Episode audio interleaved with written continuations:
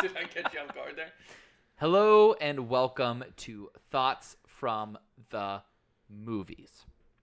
Um, before we start tonight, um, because Thoughts from the Bench is a sports channel, and we cannot ignore what is happening across all of major sports right now. Um, there are the entire NBA is shut down, um, and there are I think all the rest of the M- uh, MLB is shut down um, over the recent uh, shootings in Wisconsin, and um, we at Thoughts from the Bench stand with the teams that have made that decision. Um, we support their right to protest. Um, we had a conversation today as to whether or not we should even go on the air.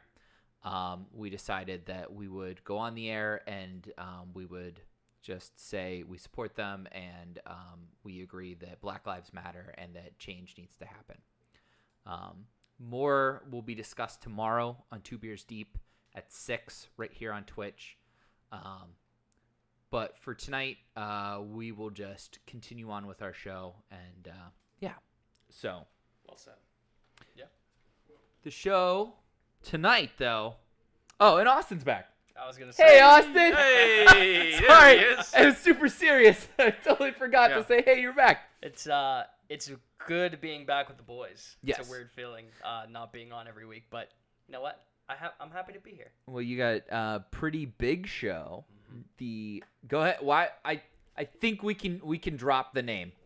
Just just say the name. So my show will be entitled "The Rank Kings Court." Ooh, I like that.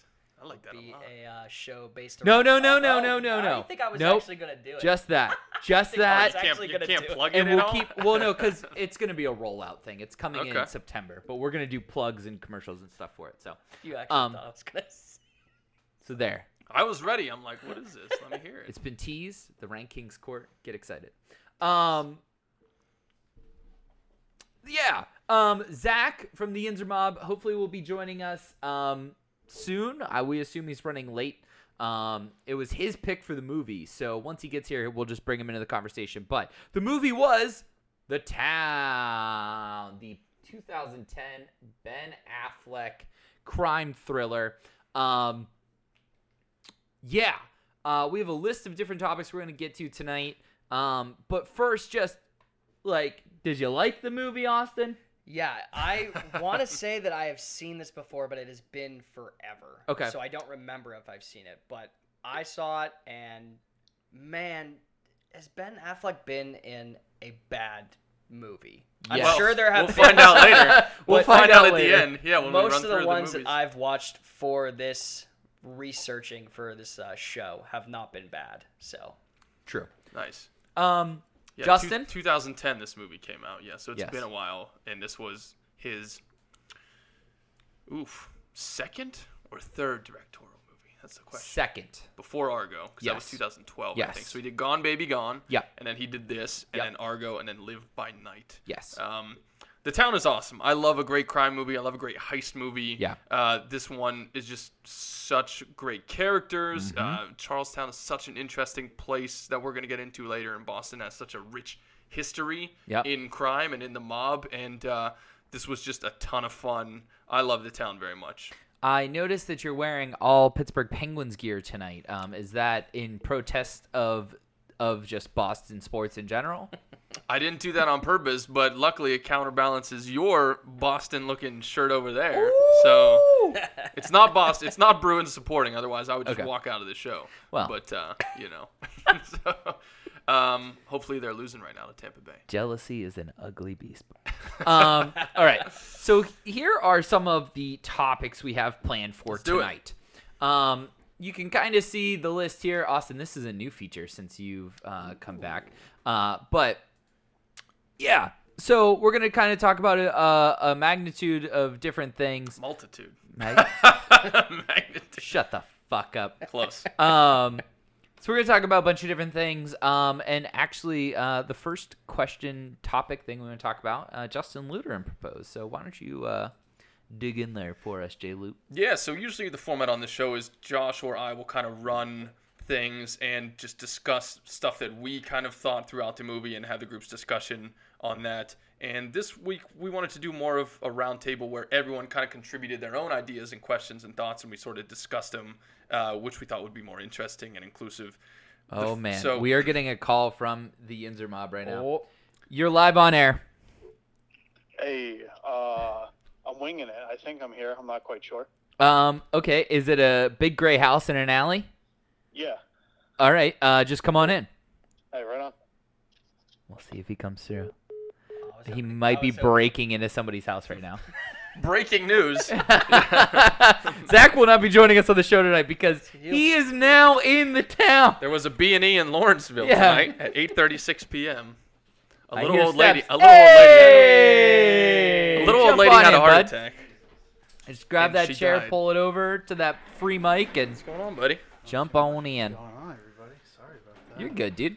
That's embarrassing. We're just warming it up for you. Yeah, It's we're good. getting. We're just. Uh, we already talked about the town.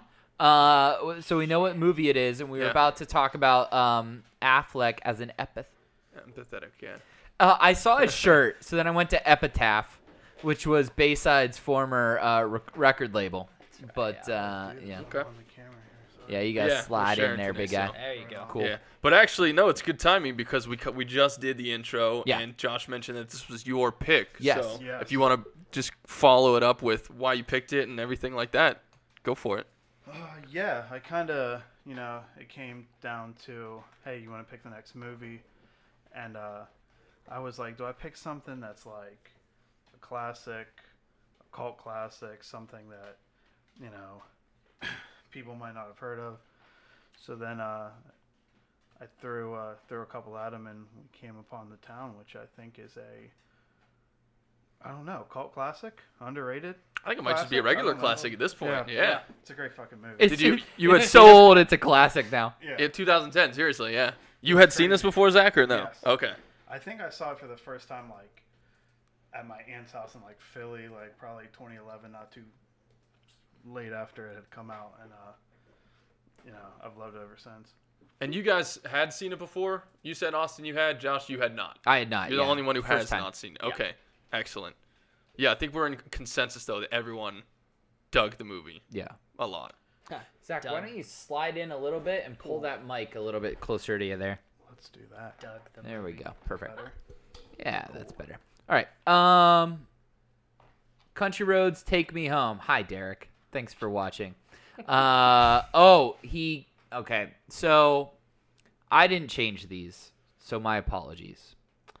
And I won't make anybody else sing with me. Uh, now on Twitch because we're affiliate. Woohoo! Um, the viewers can make us do things, which um I should have changed because they're still set to idiot hour. What now? So, um, if you feel like singing "Country Roads Take Me Home" uh, along with me, um, jump on, jump on in. Yeah, why not? If if if not, I understand. But uh, you know, "Country Roads Take, Me Home to the place I belong, West Virginia, Mountain Mama, take me home to Charlestown. All right, yeah.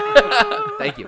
Uh, that's- I'm waiting that. for a record deal to come up in the chat there. I, you know what? We harmonized quite well, boys. I'm, Yeah. I'll Yeah, give us some, sure. some credit there. I ain't no music expert. but- So yeah, everybody, uh, everybody dug it. Um, Yeah. so let's talk about the first topic. Yeah, and so we were before, right before you came up, we were kind of explaining the new format What of the a hot roundtable sort of uh, discussion that we were going to do this week. And this one is actually this was mine. So this this first point was my idea, and I really wanted to talk about Ben Affleck's character because it's really interesting to me that Ben Affleck's character is the, the emotional core of the movie. He's the character whose point of view we see throughout the whole thing, um, and he is a bad guy. I mean, he is a criminal and a robber, and he lives in a crappy part of town, and his family are criminals. His best friends are criminals, and yet there's such a connection to him, and we empathize with him, and we want him to get out of this life, and we want good things for him. And I want to ask you guys why that is when all we know about him are pretty much bad things, and and we see him struggle with that, but we do do we know why? Do you guys know why? I mean, why do we empathize with Ben's character? Well, as a formal, exceptional, standout hockey player, uh, just like Ben Affleck's character, I really vibe with the character. You buying that? No. Because he plays sliders. hockey. Yeah. Yeah. I don't know. It's um I mean, if you have something that like you remembered, like, oh yeah, that was when he was being a good guy. I mean, please share it. But I feel like his whole history is that he's, you know, is everything about him points to him being a bad, bad guy. guy. Yeah. Yeah. No, And yet we- absolutely. in our eyes, in the viewer's eyes, he's kind of the good guy of the story. Right. Zach, Austin. Oh, if he wants to jump in, I think I got one, but Yeah, you take it first. all right. Um, I think we see in the film basically because going even from the first robbery, he's the one that kind of wants to smooth things along without any casualties. You know, that there's always that bad perceptive guy, but wants to get out away with like any casualties. Mm-hmm, mm-hmm. And that's why I feel like we empathize with him a lot because he's just trying to do this so he can get out. He doesn't enjoy doing this, mm-hmm. but it's his only way of essentially surviving. But is that true though? Because he works the job, he has the day job at the the masonry, breaking rocks, right? And they've done this, they've done multiple robberies, and they're making big scores on these things.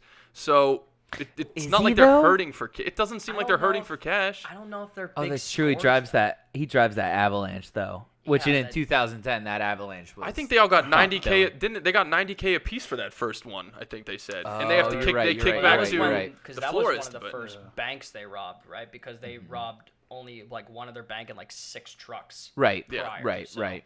So I, I get what you're saying for sure that he doesn't want anybody to get hurt and he calms the girl down and he's sort of like the gentle robber, but he's still a criminal nonetheless. And we don't really know his motives for why he's a criminal, or do do we?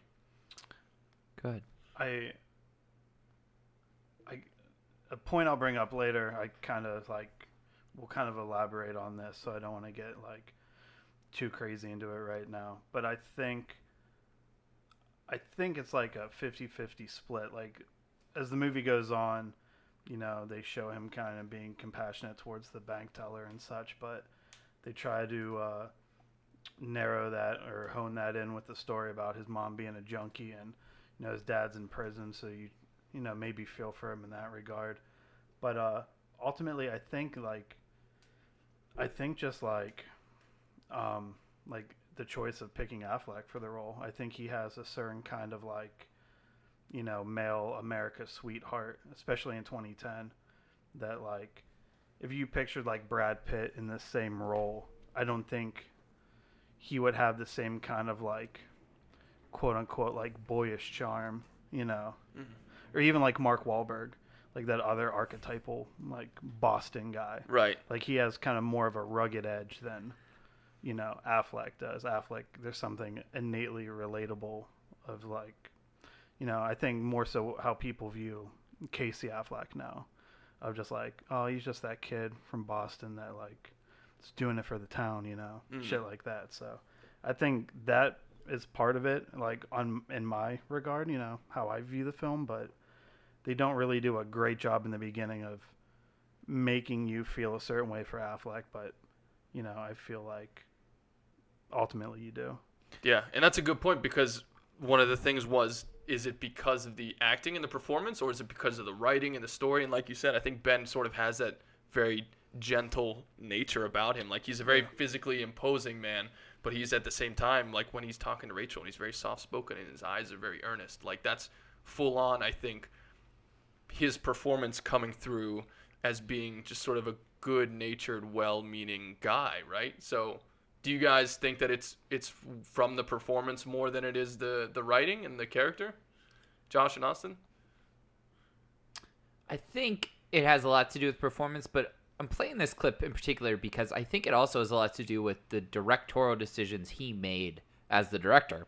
Um, if you notice throughout the movie, and you can see in this scene here, um, acting with uh, Rebecca Hall, every time he lies, the camera gets really tight on his face. And every time he's being sincere and truthful, it's backed off significantly. I'm glad you pointed that out. Um, so I think not only is it a, a stellar performance from Ben Affleck, but also he enhances his own performance with a little, you know, hand in hand there as the director um, by making some really intelligent decisions with his lead character. Um, oh, look that! There's just a little text coming in there. Uh, um, but yeah, I think uh, I think that has a lot to do with. It. I mean, so he just got done telling her a whole bunch of lies here. And then it's gonna pop back out, and it'll be back to a, a, a wider shot. See, look, oh, hey, hey, yeah, I'm a happy, nice Yeah, yeah. guy now. Yeah.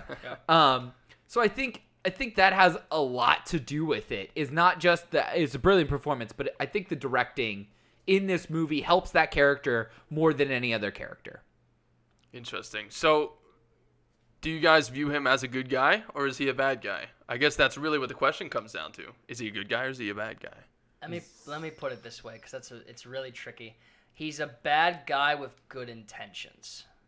Like Let me you. say that. Yeah, yeah I'm, say that. I'm, the, I'm the bad guy, Billie Eilish. Pun. Bad guy with bad intentions. Yeah, Bad he's guy a, with he's bad a bad boy all with day. his Vineyard Yeah, yeah. Wales shirt on. So- yeah, he's a Yeah, bad guy. yeah. He's a and, bro. And clarify me, for me though, boys, because do we figure out why he's robbing the banks? I mean, there's that thing with the florist where they're giving him vigs from the robberies, right? And he forces him to do the last one, but he tells Rachel they did they hit like five trucks and two banks, right? And why is this? What's he doing with the money? Well, it's the family business. Yeah, I would say that he inherited that sense of doing this from his father. Sometimes the only thing you can do is emulate the ones that have come before you. I mean, he's a failed hockey player. He mm. Clearly is not cut out for regular work because he only ever cared about hockey, and the only other thing he knows is crime. And he's just getting over drug drug addiction and everything too. They said he was addicted to oxy. Oh, that's right. I forgot. Mhm. Yeah. Yeah, he's a bad guy. Gotcha. As I'm fucking putting my foot down. Ben Affleck, bad guy. Bad ben guy, but- Stiller, good I- guy. I, I gotta, I gotta say, Not in this movie, but Yeah. Yes. I think he's. I think he is. Not necessarily the good guy, but he's the best good guy in the film. Because theoretically, you would think Jon Hamm is the good guy. no. I'm well. I mean, in regard to solving solving the crimes and Right. ending the shenanigans in Charlestown going on with these guys here, but So I mean, is- Jon Hamm's like a piece of shit, and then Rachel Re- Rebecca Hall, Rachel Hall, Rep- Rebecca. Rebecca, Yeah. yeah. I think Rebecca- the character's name is Rachel. yeah. Yes. I mean, she's she's innocent, but she really doesn't have like much of like like a when you want to call her a good guy? Like mm. she's just kind of like a, a plot device. She's like, a love she doesn't interest, have I like think. a yeah. So would we consider him more an anti-hero for Yes. perspective? He's a, No. He's a yes. yeah. He's Yes. just a bad But guy. Still down. I know. he, I think he's the definition of an anti-hero. I think he's the quote unquote Tony Soprano of Charlestown. Mm. Which uh, this movie also made me think of something else because uh, the guy that's the florist, uh, I only really knew him from Jurassic Park 2. I was gonna say. Okay. that. I knew Pete it. His last yeah, name's fucking actor. crazy. What's his last name? Pete Postlethwaite, yeah. Yeah. Very acclaimed. He's dead now, but he was a very talented actor for a long time. He deserved it for that performance and the talent awesome. because he's such a bastard in it. Is But, he uh, actually Irish? I don't know. I want to say he's British, actually, but I have to Uh, double okay, check. well, you know. it's- it's But and, and it kind of made Over me there. think of this something. In like regard to like all these mob movies or the mob in general of like ultimately spoilers the movie's 10 fucking years old so uh, he kills the florist you know Mm. and you think like why was he beholden to this like piece of shit and you think you know it's like a sense of like duty because it's what his father did and such but like it's it's just like mind numbing when you think like a lot of these like mob franchises and and you know cinema but mostly in real life like you think a lot of this shit is just from a sense of like you're beholden to somebody else but still have like a sense of pride because it's like what your father did. So even though you might not be in the best situation it's just like wild to me that people like live in this construct of like you know doing something you know is like not in your best interest or fucked up but mm-hmm. you feel like you have to. You know it's just wild because like he could have killed this guy you know before the movie and took took place and you don't even have a movie but uh, Definitely. just something i never really thought about that it made me think of watching this And I think that's something we'll dive into a little more when, when we get into the Charlestown section because we want to do a little breakdown of that whole area on its own. But uh, good stuff about Ben Affleck, boys. Uh, let's move on to the next one. So we talked about Ben's character, and then Austin. This was This was mine. your point, I think. Yeah. Uh, I mean, I love Blake Lively in general, so I, for one, forgot that she was in this movie when I first started watching, and then she popped on screen, and I was like, oh yes, give me some Blake Lively, baby. Um, but my question for you guys is, do you guys sympathize with her character? Like we go through and we find out that she was put on drugs at a young age and ultimately it's never like confirmed but we believe that her kid is doug's ben affleck's character's kid and the sister of her of his friend that took the bullet for him and took nine years in prison. Like throughout the film we she makes a lot of decisions that make you like want to hate her in this movie. But do we sympathize with it because that's what she was brought up with and what she was dealt like the life's cards with? Or do we just say she's a piece of shit and we move on I'm saying she's a piece of shit. I know, and, and Somebody's got to say. and, it. and I'll, I'll, I'll say it because uh, you know uh, I love the town, you know, but it's one of those, and uh, like I think I said this before, talking about uh, maybe I don't even know what movie it was, but I don't like The Departed, you know, but there's Hey, a uh, lot hey, of Zach. these. There's a lot of these, you know, Fuck you. Boston movies where like the fighter, like they call like what Mark Wahlberg's sisters, like MTV girls and shit. Yeah. And of all the like tropes that are like super exhausted in these Boston movies, Blake Lively's character is the most played out one. Interesting. You know, I just um, I appreciate it. I was glad to see her, but you know, I I could have you know whatever, fuck her. Uh, I think I agree with Zach on that one. You know, she, like Austin said, grew up in this world, and her circumstances were what they were that kind of forced her or led her down this path of drugs and addiction and things like that, prostitution. And there's something to be said for that. Um, but there are also a lot of people who have had similar lives and pulled themselves out and recovered and were able to turn things around. And I think it represents a certain weakness in her character that she didn't and she doesn't and just continues to not even show any signs that she wants to in this movie be any different than she is. So because I don't see her trying or making an effort and just continuing on, I can't feel sympathy for her as shitty as her circumstances are. Now, I'll say this because I believe that she makes at least one attempt, but that's after, um, guy's name I'm losing track of, FBI John guy, Hamm. yeah, had already talked to her, and then she goes and decides like, hey, I want out of this life. I finally want out of this life. But Ben Affleck essentially shuts her out completely. And like I said, we don't know if this is his kid or not because it never really specifies. There's only like one interaction with it between him and Jeremy Renner's character. I like you gotta figure that's a pretty shitty thing to just drop on somebody that has been with you your entire life. That to say like, oh, I'm done, I'm out, I'm going with another woman. Like, do we expect her to not react in a piece of shit way? I mean, like, think about that for a hot second. Like, if the kid is actually his, he's willing to be like, nah, don't want anything to do with it. I'm gone. I want out.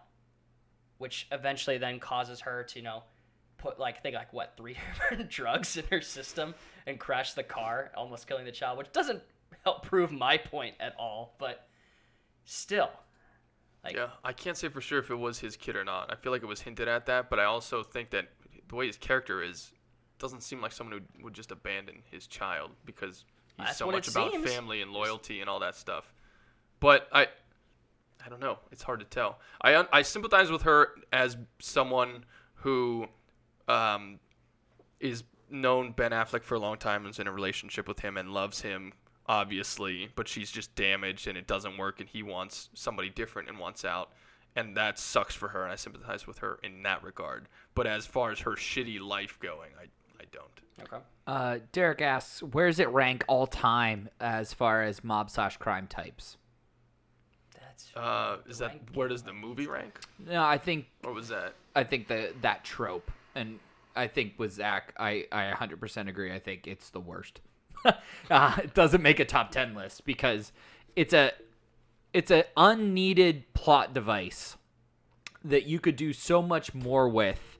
Um, she doesn't need to be a hooker. She doesn't need to be on drugs. She could have just been like a somebody who was in love or in a relationship with Ben Affleck. I hate the hooker who spoils the plot for everybody. She's the ex machina of the movie.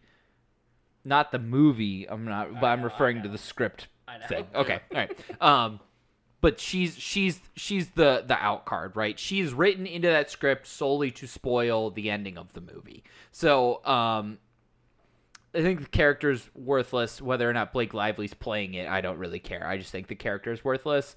And um, how come it's never a dude?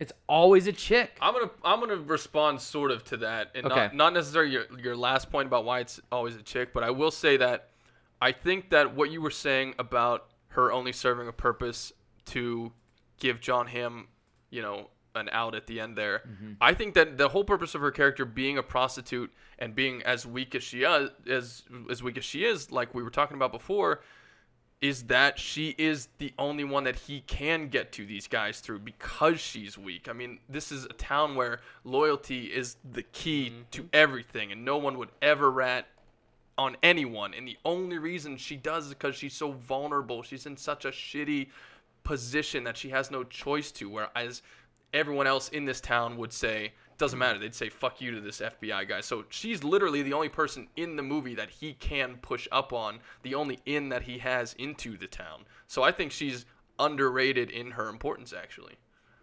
I'll uh, I'll kind of play off of that and uh, like uh, like you were saying earlier, it's like one of the it doesn't make the top ten of like these mob tropes, and I think it like in in the regard that I don't like it, I agree, but in the regard that I think it's in almost every mob movie, I think it's like a top five like plot device in every mob movie. Like you have Sharon Stone in Casino, you have Ray Liotta's girlfriend that isn't his wife in Goodfellas, and it's uh it's that character that kind of like fucks things up for them, you know, to a certain extent, you know. But then also, and like you were saying, why is it always a woman? But in these movies, like, yeah, it's Blake Lively, but then it's also Jeremy Renner, you know. In Casino, it's Sharon Stone, but Joe Pesci also fucks over Robert De Niro. In Goodfellas, it's his fucked up girlfriend, but it's also Joe Pesci. I think like a lot of the times they set these like female character up as like they're the most clearly, you know, like the the nagging woman in their life or whatever. So you like see like, oh my god, like she's fucking everything up, and it kind of is the like switcheroo where it's like, oh no, gotcha, it's your best fucking friend that really fucks everything up for you, you know. So Well, that's interesting because it's two types of fucking up, right? So Yeah. it's Blake Lively is fucking up in that she is weak and she's pressed on and she gives up things that she shouldn't give up and that other people wouldn't give up, and that fucks things up. Whereas the Jeremy Renner character or the Joe Pesci character in uh, Casino or Goodfellas are fuck ups in the sense that they are not going to give you up based on loyalty. They are just so hot headed and violent and temperamental that they just naturally are going to fuck things up because they're so on edge. But it's so it's a different kind of fucking up. And it's interesting that, like Josh was saying, why is the. And what Zach was saying about like the nagging, weak side character, it is always a woman. You're right, but uh, I think that's certainly something that's reflective of the times of being, you know, a decade or more older. But it, it- there is something to be said for that argument. I think. All right. Um, I think we exhausted that one. Let's move on. she didn't deserve that much from us. How many times? Too much gossip Yeah. for How- the Gossip Girl. Wow. Yeah. You've been thinking about that one all day. I had a. Gossip Girl pun that I was gonna put in the beginning, but I couldn't remember which if it was Gossip Girl or Golden Girl or it was whatever Gossip Girl. fucking all the girl shows. Fucking Blanche. How many times did Jeremy Renner listen to Jump Around in preparation for this role? He was hyped. Yeah. He was into it. Um, can we just talk about the Oscar nominated Jeremy Renner for his performance in the fucking town? The only Oscar nominee of this movie was Jeremy Renner's performance. Yep. He was fucking awesome. Yeah. Like from the drop, I'm like, mm, this is gonna be good. I love Jeremy Renner in this. He's my favorite character in this. He is badass in this. He's on the edge. He plays a character that is like is if we're referring to the top 10 tropes, he's my favorite trope. Yeah. He's the Joe Pesci trope, right? He's the like way over the edge, like living and breathing the mob mentality, like all that kind of shit. And Jeremy Renner maybe does it better than anybody except Joe- Joe I was gonna say you put Joe Pesci in there. You That's better. that's putting the bar pretty high. I, I, don't know. I that's but that's how much I really enjoyed his performance in this movie. Mm-hmm. I literally believed him. Like Ben Affleck is almost too big of a movie star for me to 100% believe him. I'm always like, that's Ben Affleck in a movie. Jeremy Renner like became this character. Like when he was wearing that Celtics tracksuit that matched the top and the bottom, or like the uh, Ben Affleck's like, I need you to help me with something. You can't ask me any questions, and I'm not telling you where we're going, but we're gonna hurt somebody. And Jeremy Renner's only response is, "Which car are we taking?" Like, fucking brilliant. I knew you were gonna love that line. he yeah. was so good. Best, in it might be the best line in the movie. Yeah. Oh my Who's Cobb say? god, did I love Jeremy Renner in this movie? yeah. I had to look up if he was actually from Boston or not. Nope. I was almost convinced. I was like, I got to take it to Google real quick. I gotta take Google. Google smarten me up. I needed answers. Jeremy Renner really I from need. I want to see where this was at in his filmography because Jeremy Renner before Marvel was an indie guy, and he, this was 2010. So I, I don't really know how many people's radar he would have been on at this time. To be honest, He's He on did- it after this. he did The Hurt Locker in 2008, which won Best Picture. yes. and he uh, other than that he was just in supporting roles in a lot of movies that most people probably never heard of i mean to, hurt locker was really his breakout and then this was after that by two years but i, I still and a lot of people didn't see hurt locker it didn't do very much money so i still think Right, jeremy which renner is crazy. this this is probably what put him on the map a little bit more so Agreed. Uh, I just, I, I just isn't even a topic. I just want to talk about how badass Jeremy Renner is in this movie, and I really want to know: Did he get House of Pain lyrics tattooed into his skin in preparation for he the seemed film? like he went deep into it he might have He probably just had like Slaine like rapid for him like in the trailer before Yes. every fucking scene. hype Yes. man He was Yeah. like, "You're in that scene. Just fucking sing the song for me. Come on." yeah. Yeah. Well, it, so and what what do you guys think? And this ties back into Ben Affleck's character, right? Because these are childhood friends who essentially had the same lives, but just viewed them so differently.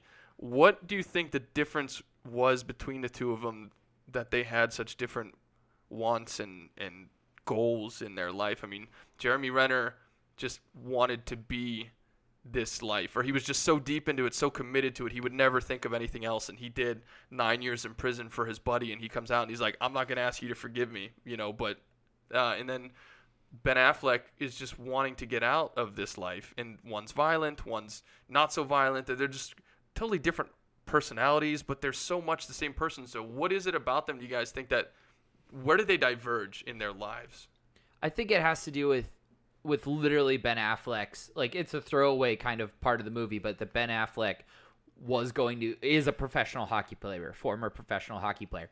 Jeremy Renner in the movie plays the role of the best friend of the popular guy, the best friend of the good-looking guy, the best friend of the popular guy, the best friend of the ex-athlete. And Jeremy Renner knew from that moment he was not getting out of Charlestown, but he knew his buddy could. Yeah. He knew his buddy had a chance, right? That's why he takes the blame for him because he wants Ben Affleck to to to not have that stink on him. And it's partially self-serving though too because then he still gets to be the best friend of the the mayor basically of Charlestown. Yeah. Um, with that, I think you could argue that the exact thing that happens that splits it is that event, right? Because Yeah. Jeremy Renner doesn't interfere, then he has a chance to live a perfectly normal life, however he so chooses. Whereas Ben Affleck then would go to prison and would then essentially, I would argue, could be the Jeremy Renner character when he gets out in nine years. Yeah. So it's that ex- exact event that takes two guys of the exact caliber and splits it. Essentially, flips the coin, one light, one dark. That's how it turns out. I don't think they're as equal though as as we're giving them credit for. I think they both have equal opportunity. I feel get out. like I feel like even though he his dad was you know a a, a, a robber too, and so was Jeremy Renner's dad. It just feels like Ben Affleck has a silver spoon in his mouth in comparison to Jeremy Renner. Uh, Silver spoon in regard to his ability to play athletics, or Yeah, like he he was out. okay, He was out, right, okay. and he couldn't fucking ha- he couldn't hack it, and then he got dragged back in. I think it comes down back to this like Boston mafia sense of like this like code they have. So let's say Jeremy Renner does this bid for Ben Affleck in the hope that he's going to become this professional hockey player, you know, and uh, he doesn't. So Jeremy Renner gets out and he's like, well, you know, I might have done this thing for you, but uh, you know that didn't pan out. But you knocked up my sister allegedly, you know, and have a child with her. So the next move in that code is like you're gonna do right by my sister and you know raise that kid and then like we got the family still you know and ben affleck's like no like i'm getting the fuck out of here. So i think jeremy renner probably like feels betrayed in that regard and that kind of causes like a division among them. And i think that's kind of where the silver spoon thing like i see that on my end is like jeremy renner's like you know, you had one golden opportunity, which was, you know, professional hockey. And now you have this other golden opportunity, like be a good father, stay in the town, you know, be like that guy, you know, and he doesn't even want that. And Jeremy Renner's like, well, like, what the fuck else do you want? Like, this is all that there is in Charlestown. Yeah. Like, if you don't get the way out, you got a role to fill. And, like, you don't want to do that. You better than me, you know, some shit like that. So I think that's what causes, like, a division amongst them. Well, it's really interesting you say that because our actually our next topic is Charlestown and how it's such a big character in the movie. And this was my topic I really wanted to discuss with you guys because anytime we we have a crime movie or a movie in the hood or just some kind of rough street neighborhood, uh, whether it's you know Boys in the Hood and Straight Outta Compton or crime movies or whatever it is, there's always this there's this code of the streets and it's so fascinating to me you know this code of loyalty and a brotherhood. And i think it's in mystic river actually which takes place in charlestown where the guy says uh, there's some kind of crime being committed and kevin bacon's character says if these fucking guys get back across that bridge it's never we're never solving this because that whole town is just gonna eat this back up and it'll never come back out they're so it's such a tight-knit loyal community to each other and uh, I forget who said it earlier, but Jon Hamm in this movie is the FBI agent trying to solve the crime, and he's essentially the bad guy of the movie because he's trying to solve a bank robbery. But in the eyes of in the eyes of everyone in Charlestown, he's evil. He's an asshole, right? So it's just You but- know when you put it that way. Yeah. Yeah. it's, uh, but it's just so fascinating to me, and I was curious. Do you, are you guys as fascinated by it as I am? Do you think that there's some kind of nobility there that's not really alive anymore? That you know this this idea of fuck the rules and fuck the codes and, and being sort of like an outlaw community and just having that mindset because that's always been fascinating to me and obviously not having really grown up in some some neighborhood or community we didn't have that in tough. Butler. We did not have that in Butler, Pennsylvania. No, we had a lot of we had a lot of stole we did have a, lot tractor of drugs. from Trader Horn. we did have a lot of drugs up there, but it was not. uh, Nobody it said was not shit. Austin. Hey, I mean, no one said shit. did you that really stole a tr- if you stole a shovel and some manure I see shit. from the Trader Horn by the McDonald's next to the sewage plant, Uh oh. nobody said shit. What's the statute of limitations on that? Could this be taken to the police? Amish mafia. I hate manure. um, but no. So, do you guys? I just want to know what your thoughts are about that. And, and there's even there's a fantastic scene in the movie. There's they rob a bank. They go back to Charlestown. They get out of their car and they're staring at a Boston PD officer who is like in his car looking at them in their gear with their guns and bags of money. Thanks, in Cody, for Charlestown joining in. in Charlestown, and he just the cop looks the other way. You know, he just lets them go about their business. I mean, can you guys just tell me if you love that as much as I do? If you love this idea, and wh- why do you think it's so interesting or, or captivating? That's that's interesting because I had a whole different perspective on that scene.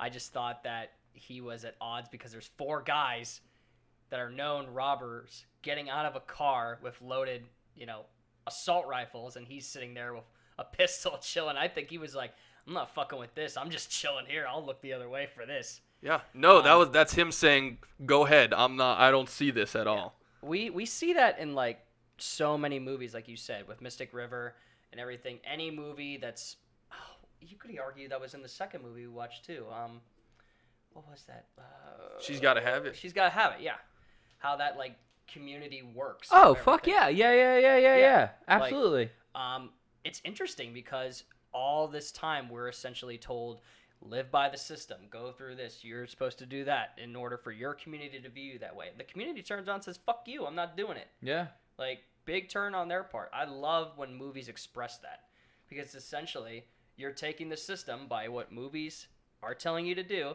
you're like nah you don't have to do that. You know fuck it. Jimmy go around the corner. You know shoot a dog. Who gives a shit? Like you know what i mean? Like no one actually I don't know what that was, Yeah. but I was just loving it. That was awesome. Yeah. Brody, okay?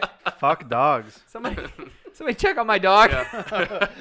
Brody. take the dog out Ah! Yeah. for a walk jimmy Yeah, but no, you're right though. It's because it's like, even though in the the eyes of the greater good, this is the wrong way to think.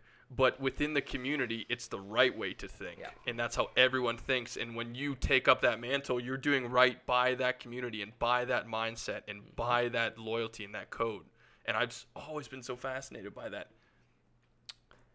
I agree. I don't think I've ever watched a mob movie and then didn't think I could go outside and beat up ten fucking people. Right? you know? You know? Seriously, yeah. You know, I just watched. Would I that not go over well in Mount Lebanon? yeah, I mean, like, Weird. I'm at Chipotle trying to get capicola in my fucking burrito. You know, give me the gabagool, you motherfuckers. You know.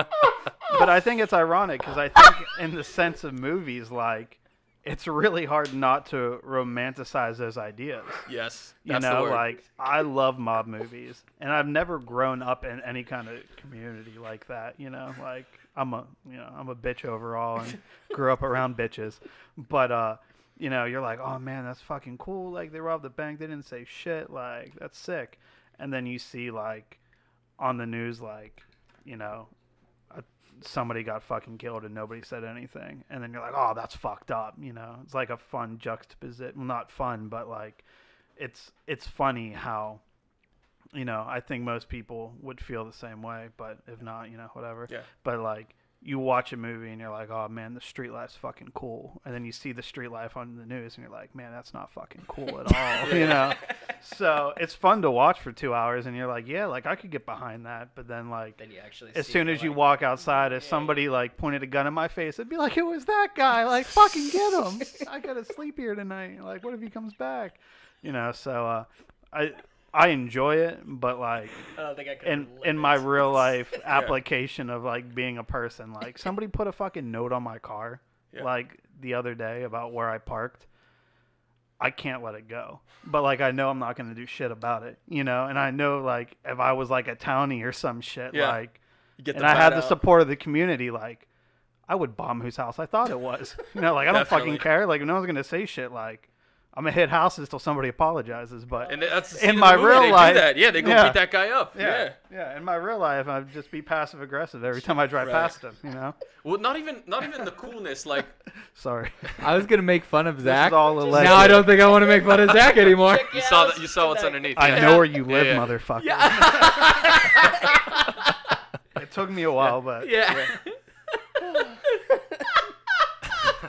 Well, all right. So let me ask you this: the, there's the coolness factor of it. First, hold on. Can you imagine Zach at Chipotle unwrapping his burrito and putting capicola in it? Yeah. He's just like a full Adidas tracksuit, Yeah. chain, chest hair. Chest hair Yeah. He's like, "Yo, give me the capicola," capicola and they're like, "Sir, this is a Mexican Yeah. fast casual restaurant." you know, what? you guys don't got fucking mozzarella. What the oh, fuck? And I'll be Bang. back there making my own burrito. Like, get the fuck out of here! I said two tortillas. This place is fucking insured. Give me an extra dressing, you Oh, bitch. man. oh my god. Oh man. Okay, but so let, and then let me follow up with this though. The coolness factor is definitely a thing, Very right? We cool. all want to Yeah. believe like we Yes. could or would live a life like that, even though in reality we never would, right? But also, do you guys respect these guys who No. are criminals and low lifes? But there's some like Jeremy Renner. He did a decade in prison for a guy, Mm-hmm. And he didn't have to. Mhm. How can you not fucking respect that? because I want to be Jon Hamm's character. Of course you do. I'm dead serious. wow. Wow. The entire time, like when Jon Hamm's like got his takeout container and he's on the phone, he's like, "Close the fucking bridge." I'm like, that guy. I like that guy. He has he has the power that they think they have. Right. do Right. they do they not have power though? I mean, I mean, they literally rob a bank, stare a cop in the face, and he lets them go without saying. but they don't. They only have power as long as they're on that side of the bridge. And he only has power as lo- long as they're on the other side of the bridge. He has no power in Charlestown. I mean, he gets them. there's a lot of cool At shit in this movie. There's a Yeah. lot of cool shit Oh, in that's this true. movie. He does get Yeah. them. I at- think at the Fenway. steeziest, coolest part of this fucking movie is when Affleck goes to see the florist, and that old fat motherfucker just pulls the shotgun Yep. out and like tucks it against his gut. That's the steeziest shit I've ever seen, and that might be the baddest motherfucker in the movie. But probably got underlying health conditions. Probably like can't play with his grandkids. He gets fucking murdered. Like I don't want to be that guy. You know, Definitely. I don't I wanna- I don't want to be old and fat and worried about my fucking life all the time. Like, it's cool, but I don't want that life. So this this wasn't in our rundown, but let me just propose it to the group. Okay. All the other hits are in Charlestown, correct? All the other banks they hit? Yeah. I don't think so. Why would they would not? They wouldn't hit their local community. They're too loyal to their community. Okay, they, so they they're go, all they in go into Boston. Boston and then Oh, come back okay, to okay, Charlestown. okay, okay. Because that's where they know they're safe. My I was maybe hypothesizing that the Irish guy had them hit in Boston knowing they'd get caught.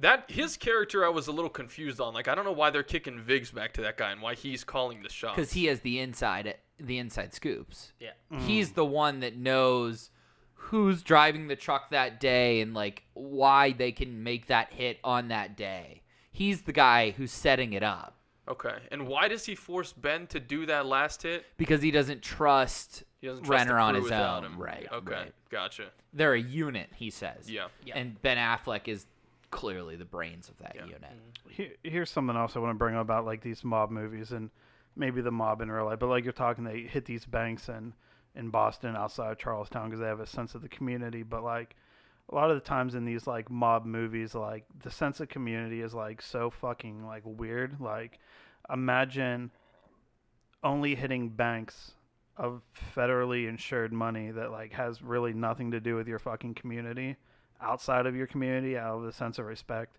but then still like pushing heroin and shit in your own community like it makes no fucking sense That's really interesting. it's like such a backwards like ideal of you know uh, devotion to where you live and, and I, I feel like it's in like every kind of like mob movie but No, like, you're right. Yeah. it's so strange to me that is. I hadn't It's, thought essen- about that. it's essentially getting money from the outside, but pushing it through obvious terrible things in the community to Yeah. make sure that everyone stays loyal. And they're Re- still getting like kickbacks from their. I mean, like other mob movies, like you know, we'll talk about or not. We'll talk about, but like Black Mass, like Whitey Oh, Bulger, I like love that movie. he's still like, they're still like you know terrorizing businesses in their own Mhm. community for kickbacks and shit. Like it's not really about like a sense of loyalty, but like the guise of why you do this is like, oh, it's it's for the community, you know.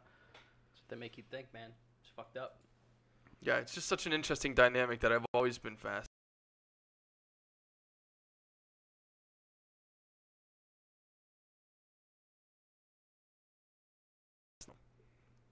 Yeah. Um. So, Rebecca Hall. This Believable. was this was your category, right? This is me. Okay. Um. Let me just let me just play this clip, and uh, we'll kind of talk about it as is as it's it's playing here. Um, hey, I'm getting so ready to is- leave, and I'll she call now knows Ben put the Affleck's a bad guy, confirmed bad guy, and this is how she's gonna react to it.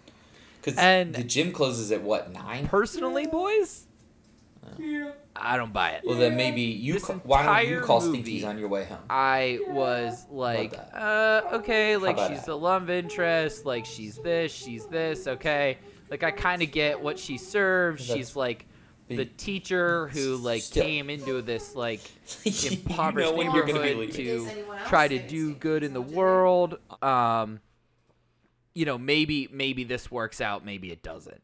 Um, but can I be honest with you?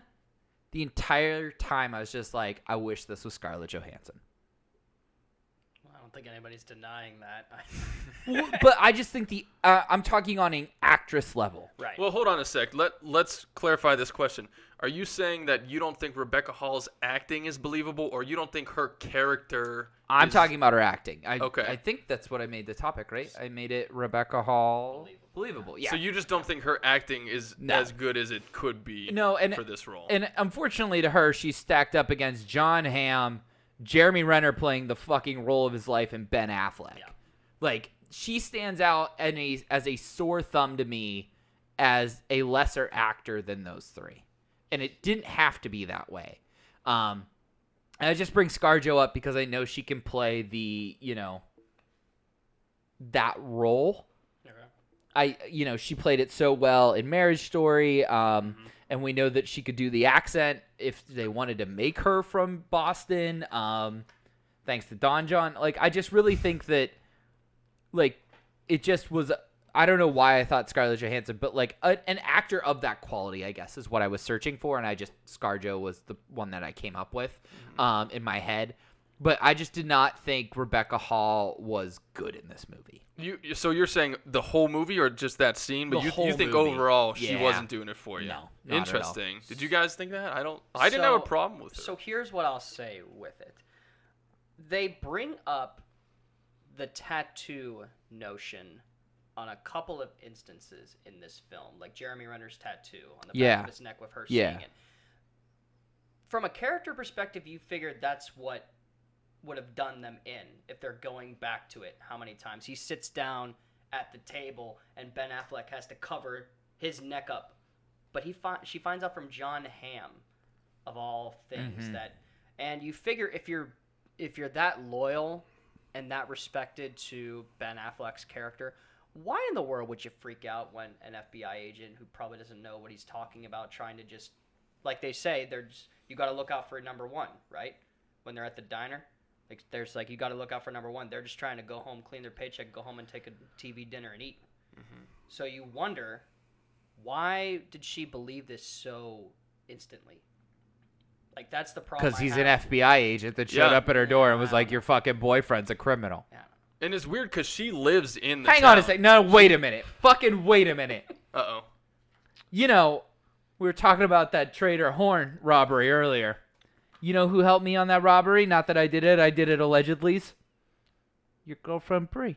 I don't know if that's entirely true. or. Yeah, because she's from B Town too. That doesn't mean anything. Yeah, no, way I to, think it call her out on does. air. B Town gonna people associate- stick together. Hey, Uh, no, Way no, to call her no. out That's on my air. brother over You there. should have looked Alex, up the some statute of bullshit. limitations. That's what, that's what I said. I'm like, is this is this? Are we clear of this yet? But So, uh, but ba- no, but back to that. So, and I'm sorry to cut you No, off real no, quick, no, Zach. no. Let me finish that thought. So, Rebecca Hall lives in the town, but she is not a townie.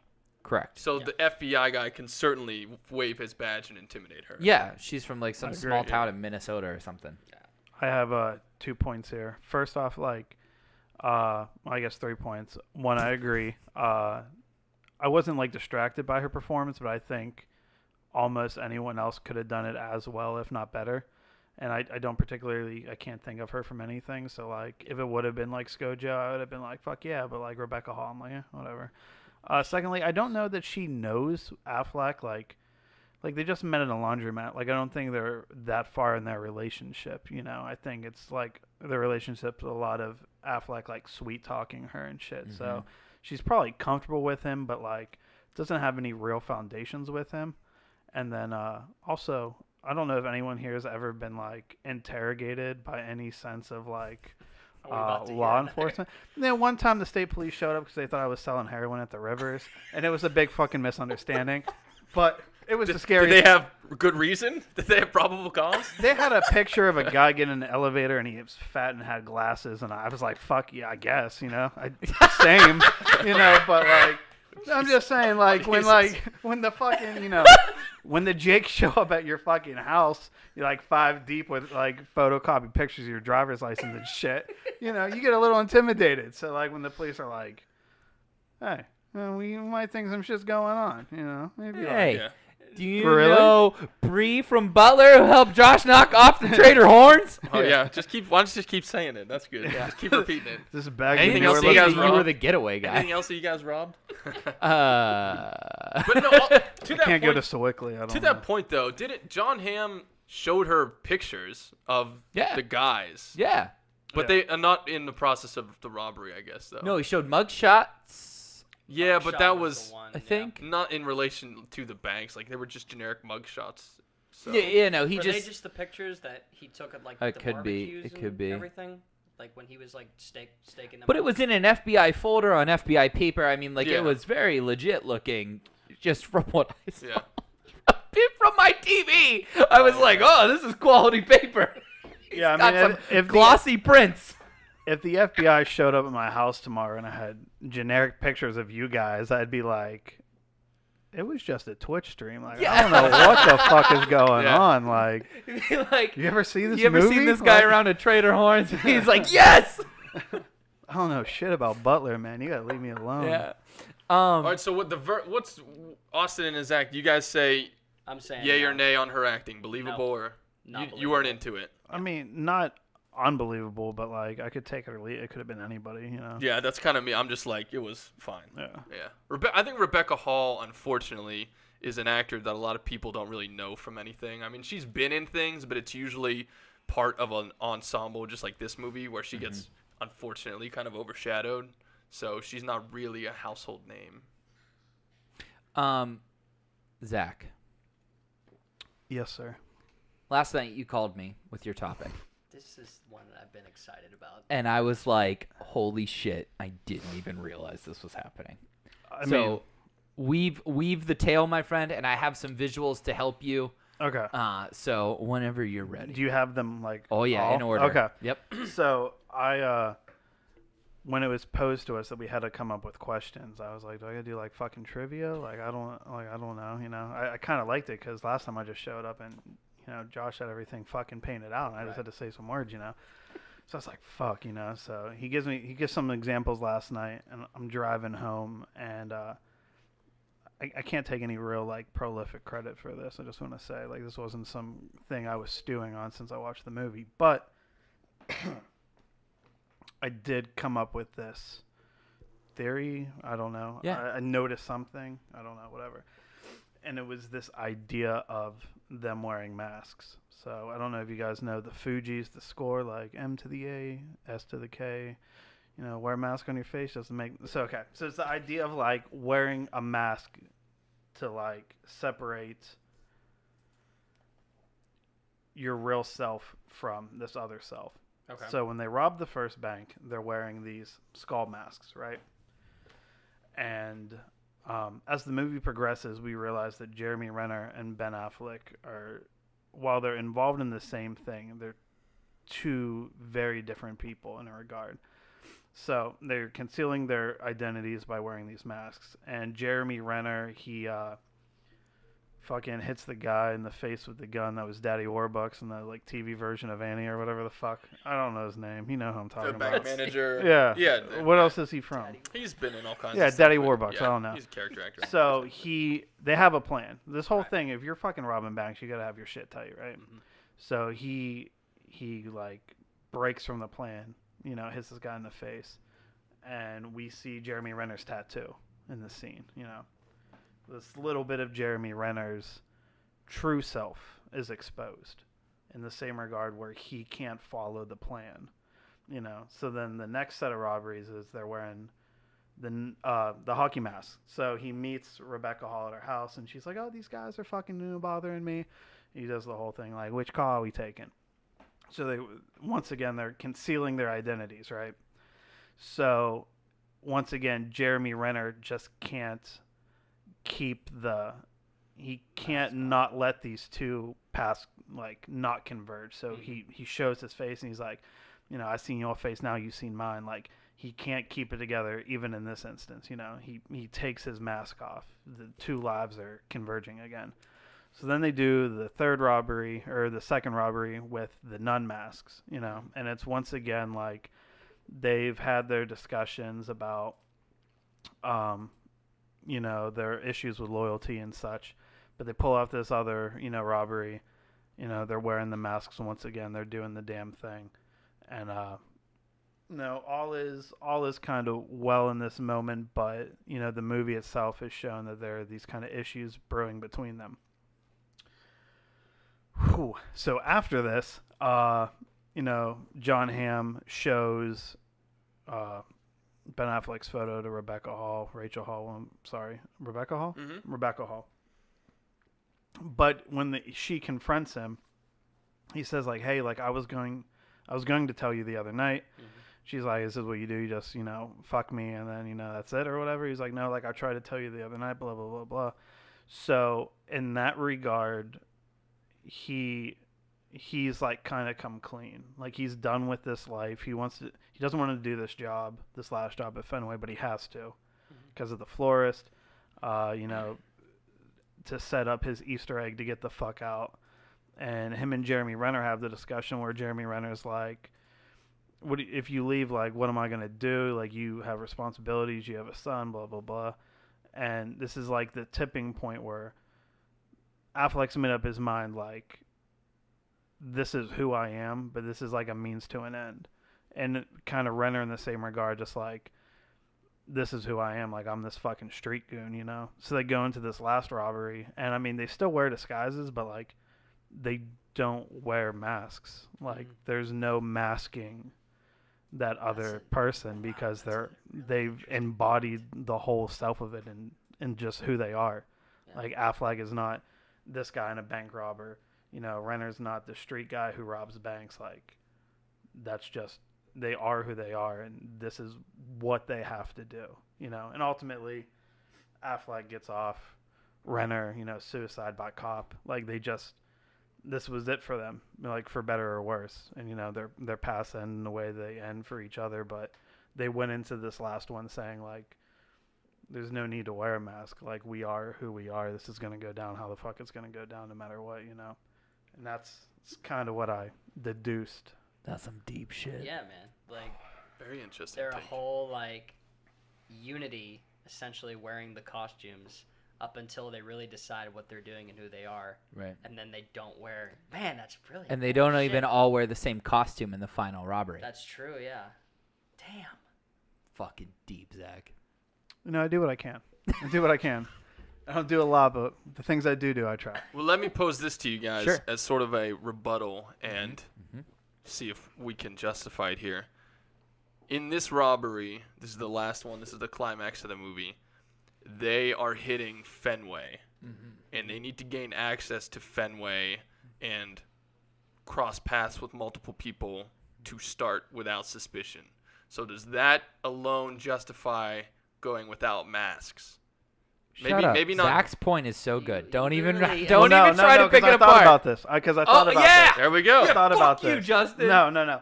Because even in a, in a kind of regard of this being the last one, like the end of the line for both their characters, like if you live in Boston, what's bigger than fucking Fenway? Right. Like this is it. This is like the jackpot.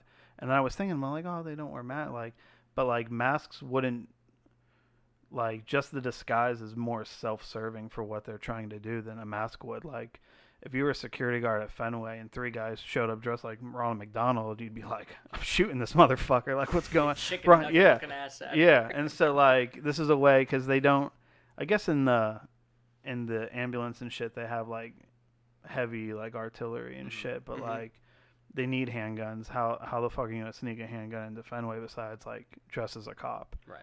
so they don't i'm still going with my whole mask thing Yeah. I'll die on that hill right now. Mm. But but like they they they don't need them. Like that I think that's part of it. Like that just like in the plot device of the movie, like a mask wouldn't help them at all in this instance. The It- whole point of it is trying to just preserve identity throughout the entire film to make sure they don't know who's what. right. But it's it's taken to another level in this scene where they learn so much about each other and who they are that it's brilliant to have Fenway be the last thing because of course you're not going to wear, you know, masks or anything, but you're going to wear a costume in your own regard, yeah. you know. Yeah. Still Can good. it be both, Justin? It could be both. Okay. That's the purpose of the discussion. Okay. It could it's be. both. Yeah. I love, yeah, I love the points that Zach brought up. I hadn't thought about that at all. And that is really interesting. I told Take. you. Justin's like, tell me Zach's point. Tell me Zach's point. I'm like, He was nope. teasing it. I yeah. want it to happen Yeah. live on air. And Hold I, on. I Oh, mean, ahead. and, and I, I think I think it does work as both because uh, I think at that point in the movie, like the symbolism of the mask isn't needed anymore. Like, yeah, they're gonna do this. Like I said, like they don't like the mask is off. They they're coming to terms with what their fate's gonna be. So like they don't. They're they're kind of just like at peace with what it is, you know. And so like they still do need a disguise, but like I think it's just like you know, just so happens for the movie that's a job where they, they don't need masks. But I think at that point like the mask as the masks as like plot devices and symbolism like kind of just like let's go. Like they've that that symbolism has worked itself out Yeah. and now it's just It's like they've accepted their roles Yeah. as Yeah. these guys, as the robbers, and and they're gonna die if they have to that way. yeah. You know, but they'll do it with their faces out in the open so people can see them. Yeah. Uh, can we also just talk about how awesome those nun masks and costumes were? I mean, it's such a visceral moment, like to be on the poster, and it's just so cool. And I, I just love this whole scene. Like when they do the drive by of the kid, and it's slow motion. It's just the nun in the car. Like you could tell somebody in a mask, but it's they're just staring at the kid. It's just fucking awesome. It's it's very unique. Like the skeleton ones at the beginning are kind of expected, but these ones are just like if you saw a group of nuns from 20 feet away going into a bank, you wouldn't know that they were robbers. So Yeah. it's just such a. I loved that choice specifically in this in this scene. I I think it's like some of the most like iconic imagery of like movies from like the 2010s. Sure, for crime movies especially. yeah, Yeah. I- like as I soon as you see that mask, you know, you know exactly what the fuck movie it is. I said it's one of the most iconic sequences in film history. Like as far as like new history, right? Like let's say 90s and up. Okay. Okay. Or even 2000s and up if you want to. I mean, this is one of the most iconic scenes and like how good is it that like they get the the fake stop, right? When that Jeep pulls in front of me, you're like, "Oh, it's up. They're fucked." And then it's the other The getaway guy. car. Yep. And then you're like, "Oh, that was a cool twist. This chase scene's over." No, it's not. They're still fucking going. And then you think, "Oh, they're fucked again. The cops saw them." And then he looks the other way. You're like, "Oh, fucking the town." yeah. You got me. you fucking bitch. Like it's just so good. Yeah. I love that scene. It was awesome. Oh, you said there were four robberies in the movie, right? There's the Yes. opening robbery at the Yep. bank. Mm-hmm.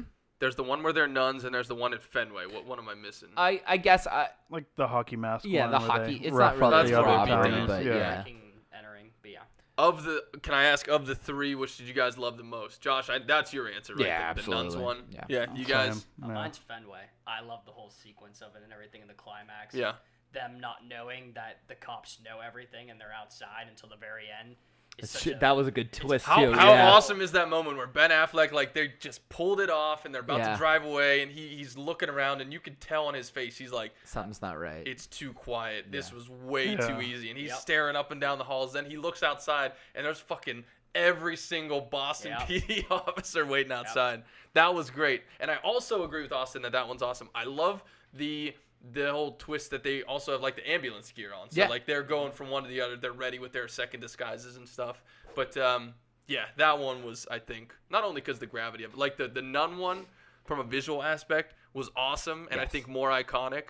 But I did enjoy I The think the ending one. Well, you, Yeah. you Let just me- get like a whole thing of emotion with it too, because like even when uh, you know before they die, like they have like the uh, I think it was the the getaway car guy or one Yeah, yeah. But he legitimately says like you know like go, I'll take the pinch, and them they know that he's not getting pinched. He's he's gonna die. Die, Yeah. but he and- knows. and he knows like we're like okay maybe they'll just get and then he bowls through and just gets unloaded on we're like holy shit Yeah. this dude just took his life for these guys Yeah. like man Um, hand in the air.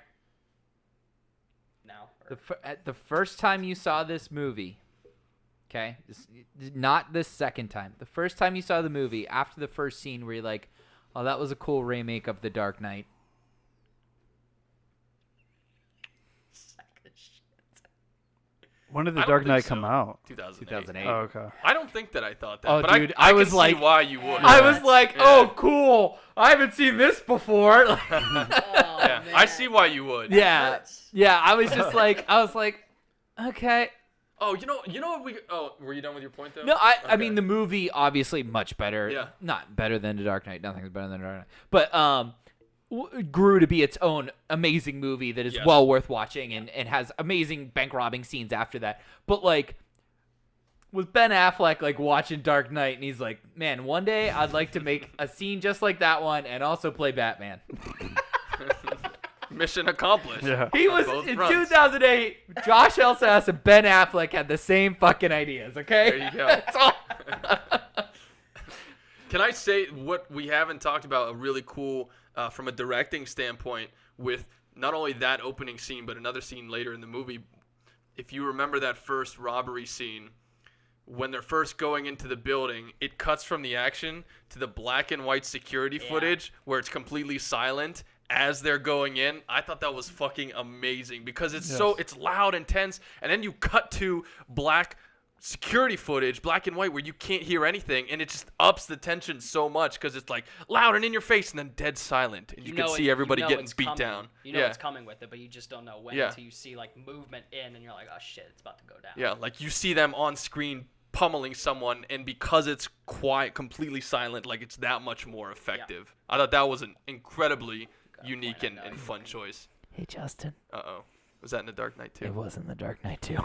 Was it? No, it wasn't. yeah, No, it wasn't. go back watch it. What scene? At the beginning scene where they cut to the security footage. I footage. remember there is. And then they do scene it like again in when he Batman's beating the shit out of the Joker in the in the room. Well, it was a good idea, you know. Like, if it ain't broke, don't fix it. yeah.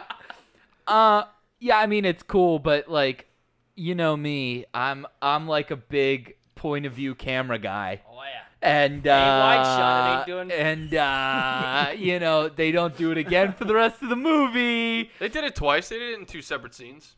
Do they do it in two separate scenes? Yes. Okay. All right. I'll I'll let this one pass. Zach, I'm I I'll allow it. I hate I hate in every fucking good bad movie doesn't matter. There's always the director is tempted to cut to the POV shot that is totally fucking unnecessary. Where it's like you see a character flying off a hill and they're like we have to show the character's vi- viewpoint at this point of them going over the hill. But Yeah. the the camera's never in a viewpoint at any other point in the movie. Right. It's always like That's the fair. conscientious observer versus like the POV and it just pisses me off. Um could have been worse though. They could have like milked the shit out of it, and those like townies they go to rough up had like a, a ring doorbell or some shit back in the yeah, day. Yeah, yeah. And then it looks like the strangers or some shit, just Yeah. these two goons in I, hockey that's what, masks. yeah, I think they used it very appropriately, and No, they didn't no, overdo absolutely. it. They used it very effectively. Absolutely. Yeah, I thought it it's, was- It's very jarring to go from being in the scene to silently watching it. Well, let's say let's say it is like a rip of the Dark Dark Knight. Yeah. Let's say it is. Okay. How long do you have to wait for something to be like an homage? Well, Like that's 2010. years Uh, You don't have to Is wait at two all. years too soon? Yeah. I don't think you I to wait not all. when it's The Dark Knight. Yeah. It's like, you know, Citizen Kane came out and whatever and then like a year later someone's like put a wagon in a movie as an homage like you'd be like, "Okay." Yeah. I mean, good, all, dude. all filmmaking is essentially these days taking ideas from other movies in the past, right? If you're a learned learned director and you've Mm-hmm. studied film history and Right. you're pulling this sequence from the last picture show and this sequence from Chinatown or this sequence from, you know, Wings or whatever it is, I think a lot so many directors today Wings. certainly certainly can have their own style, but you pull you have all these influences, right? And Scorsese would be the first one to talk about it. Like Yes. this Yeah. this framing in Shutter Island was from this Italian film from the 70s, that, and it's like shot for shot. But you just- Tarantino too. yeah, he Yeah. is probably the best example of using Right. stuff from other movies. Right. So I don't think you have to wait at all. Nope, I agree. And there's nothing wrong with it. It's No. just like in my my my fucked up I like to poke holes in things brain. I was like that's the Dark Knight. Yeah. and scene. Okay, where's the bad Joker guy? Yeah. Where's he at? I don't think we're gonna talk about this in the Ben Affleck movie rundown. Okay. We're doing all his, I think, movies that he starred in, but let's quickly do the movies that he's directed. I want to ask you guys if you've seen them and what you've thought. Well, Argo's gonna be in that one, but let me. a- Have you guys seen Gone Baby Gone? No. The first movie he did, or Live by Night, which was the most recent movie he did. No. No. I tried to watch Live by Night. Okay. Yeah, it wasn't I- supposed. That was a bomb. Yeah, I, I it didn't go well. Gotcha. it didn't Okay. go well. But I, I want to interject again, and I hope I'm not cutting you off. No, but no. before we get into Affleck, I was thinking about something I wanted to bring up, and I didn't see it on the rundown here. Um, can we talk about Jon Hamm? Yes, Sure. all day. So John's what- favorite character. what do you- Let's talk about him. Here's my question: Jon Hamm. Yeah. Oh, hang on. Let's just stare at him. FBI agent. He's staring at you. Let Handsome me man. let me do let me do an homage to Josh's portion here. Show of hands. Uh huh. Is Jon Hamm an A-list celebrity? No. Oh, Yep. he's not a movie star. That's Uh, for sure. He He's- was a coach at the NHL All Star game. Well, yeah, so- because how many other celebrities are from St. Louis? Give me a break. Oh, fucking Pam me Beesly was the other coach. So you shut your goddamn yeah, mouth. They're, they're reaching a little bit. So here's where I'm torn. How many other quote unquote TV actors have the same star power that Jon Hamm has? Because Jon Hamm is not, I looked, he's not in a ton of movies. um, He's still kind of like his IMDb was Mad Men, Black Mirror, The Impossible, Unbreakable, Kimmy Schmidt. Like He's, he's, done a not lot of movies. You just don't realize it. I don't think he's because he's not a movie star. Like he was in Bridesmaids. He was Kristen Wiig's Yeah, boyfriend. yeah. Like he he is in a fair amount of movies, but he's not he's not a movie star. He's always gonna be Don Draper. I don't think he's gonna ever break out of that show. And he can, they can put him in movies. I don't. He doesn't have any box office draw. I don't think he's a, a fantastically diverse actor. Like No. I I say he's not a movie star, even though I would say he's a list because of Mad Men only. I was gonna say because even I, he was in uh, Richard Jewell, and I was Right? like, "Fuck, Jon Hamm is good, Mhm. and he's not in a, a ton of well commercially well known movies, but I feel like he still has that like a list movie star appeal." are you ready for my uh my two my two uh counter or to prove your point? Hit me. Bryan Cranston Mm. and his counterpart. Aaron Paul. Thank you. What do You can't. see no, He's so No. famous. I couldn't No. remember Yeah. his name. no. I'll, I'll put my foot down. Aaron Paul's got to get the fuck out. Hold of on, this wait. You're you're saying that Bryan Cranston is the same as uh, Jon Hamm, like Yeah. they're they're equals. Are you saying Aaron Paul is the same as Jon Hamm? Yeah. That's, that's I don't think. I is can't. True. I won't stand for that. Yeah. Although I get what you're Wait, saying. why? I, what do I you? get I what mean, you're they saying. were. Bryan Cranston was on uh, Malcolm in the Middle as the dad, right? Okay, Then yeah. was in Nothing, and then was Walter White, and now he's Bryan Cranston. And Aaron Paul was in Nothing. Then he was Jesse Pinkman, and now he's. Well, I mean, it's just Jesse Pinkman again and again and again. But so is Jon Hamm. Is just Don Draper again and again and again and again. Aaron Paul tried to be a movie star. He starred in uh, Need for Speed, and that movie was a big bomb. Uh, and I think that's kind of what did him in. Like Charlie Hunnam, you know, it's like these guys have. There's A-list TV actors. I think. Oh, he just took down Charlie. You know, Charlie's my boy because Sons is my favorite show of all time, Anarchy. except with The Office. But Charlie is not a movie star, as much as it pains me to say that. King Arthur's a big bomb. He's done some indies that he's been pretty good in, but it's like these these TV guys who are in big shows one get on the A list for TV, but I don't think they get on. It's so hard to separate them, like just TV and movie guys. But I feel like all the guys that we've talked about are in the same boat, where they were A list TV stars, but it doesn't transition to the movies. I guess you never seen Green Street Hooligans, but that's. It's a great movie. Yeah, I love So, Green Street you know what I was Hooligans. Gonna say? It's He's Jack. That movie. He's Jax Teller in that movie. Charlie Hunnam, unfortunately, does not Jax have a. Teller He in does not have a movie? huge range. What are you Yeah. talking about? Yes, he is. No, he's not. A. That's the movie that Kurt Jax Sutter Teller convinced him he in could do Green Jax Street? Teller No on. way. So yeah, he is. He definitely Totally is. Different, no. Okay, it's not a motorcycle gang. It's a, Oh, no it's a shit, soccer but gang. I'm saying it's not the same ideology. Like, I don't know. I think- I don't think so. I think I came across as too harsh in regard to my response to Aaron Paul. I I think I came off as aggressive. Okay. Aaron Paul So Paul I wanna- not at Jon Hamm's level. I, I want to walk it back Okay. a little because bit. you were drinking with the Jax. Is that why? How the fuck do you know about that? this motherfucker's wearing a wire. Yeah. No, no, but I mean, I'll say I, I don't. I respect Aaron Paul, but I would respectfully disagree that he has the same star power that Bryan Cranston and Jon Hamm have.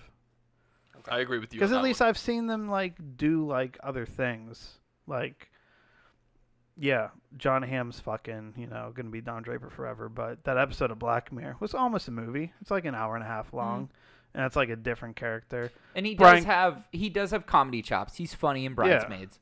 Bryan Cranston in that fucking wheelchair, in that movie with Chris Hart. That's incredible, you know. Yeah, The Untouchables. It was pretty good.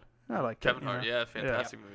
But I, I, I honestly don't know anything that Aaron Paul's done besides I Breaking Uh, I Bad. believe BoJack Horseman. He votes. I was I was looking for a uh, a movie though, okay. Well, because that I mean that's still a TV show. You know what I mean? Yeah. You can be a TV show star twice. Yeah, Yeah. no, Aaron Paul's an indie guy. So, but it's a it's a hard question to answer though. Mm-hmm. If these guys are A list. Yeah. You know, I Uh, it's hard. I would say Jon Hamm more than Bryan Cranston. I think. I think it But, depends like- on. I think now, yes. Then no. I'm I'm just kind of curious as to why he he didn't translate as well.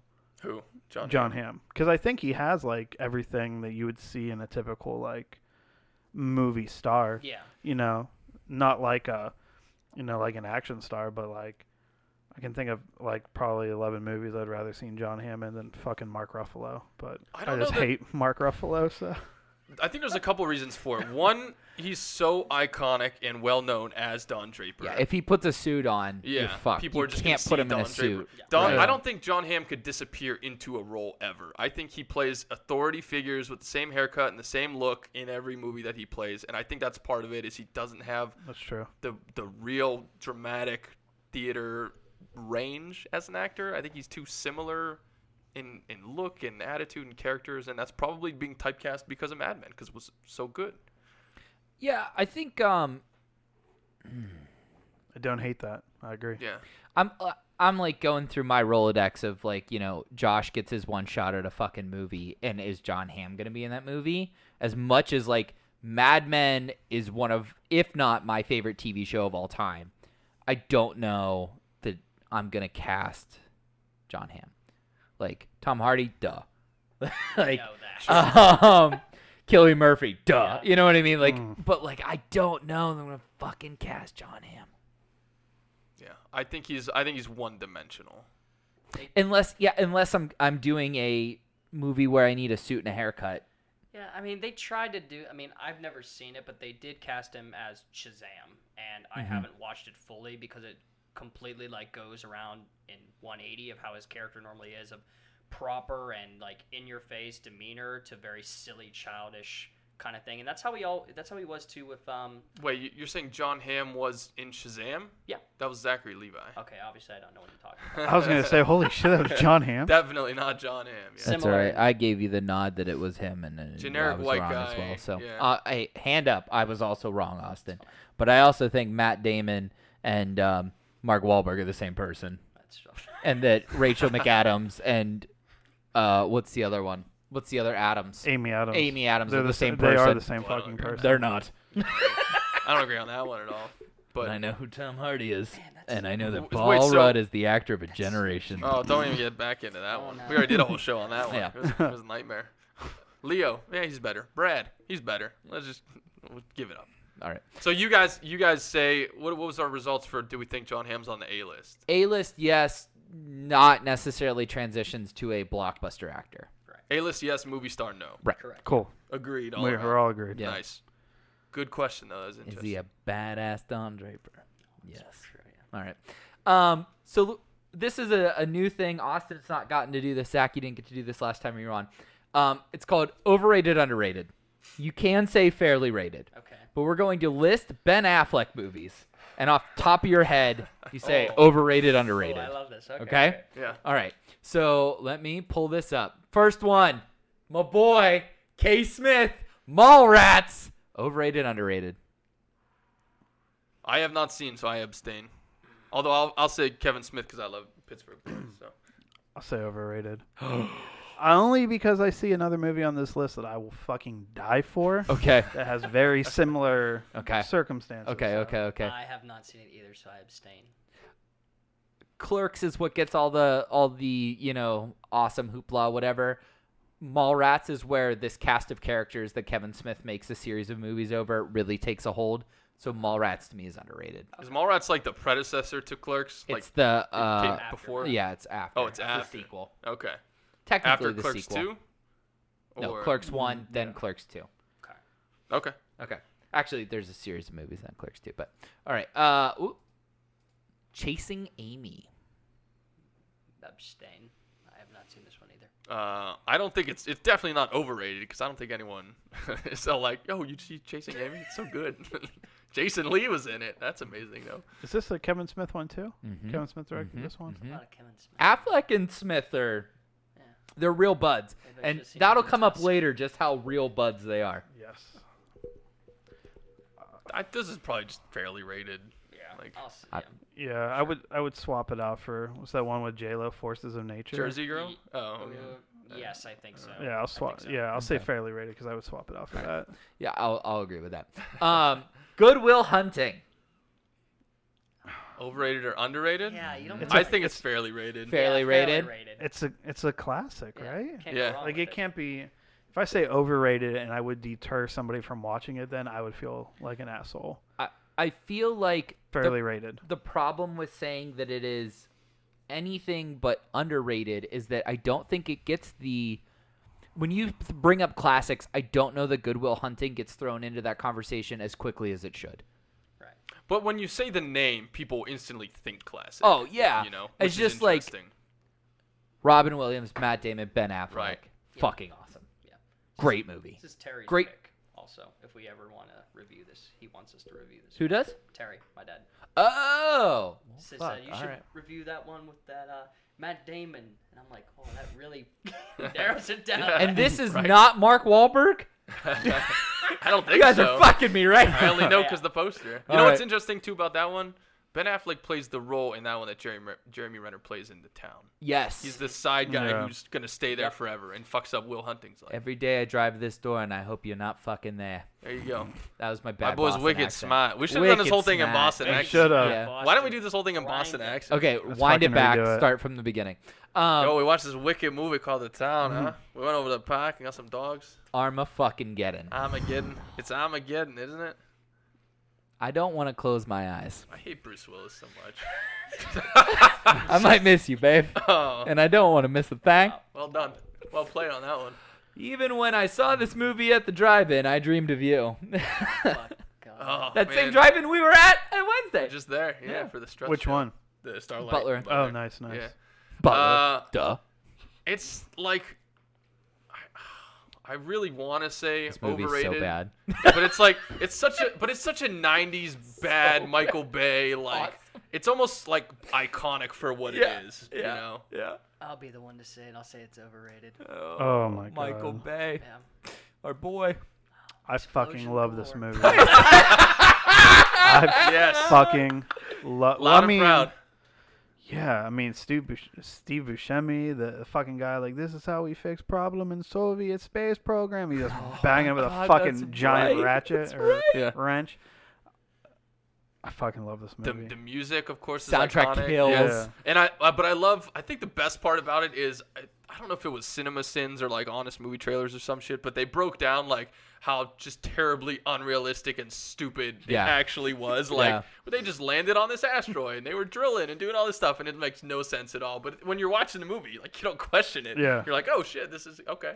while But- we're while we're talking about trailers, real quick, when I first like did the Wikipedia search on the town to see if uh, Renner was from Boston, um, it said that the trailer for the town starts off with like a voiceover like, "There's over 300 bank robberies a year in Charlestown," and Wikipedia was like, "Actually, there's like 23 robberies a year in Boston." We like no idea where the fuck 300 came from, but that's a wildly exaggerated number. That's not even close to true. And I was like.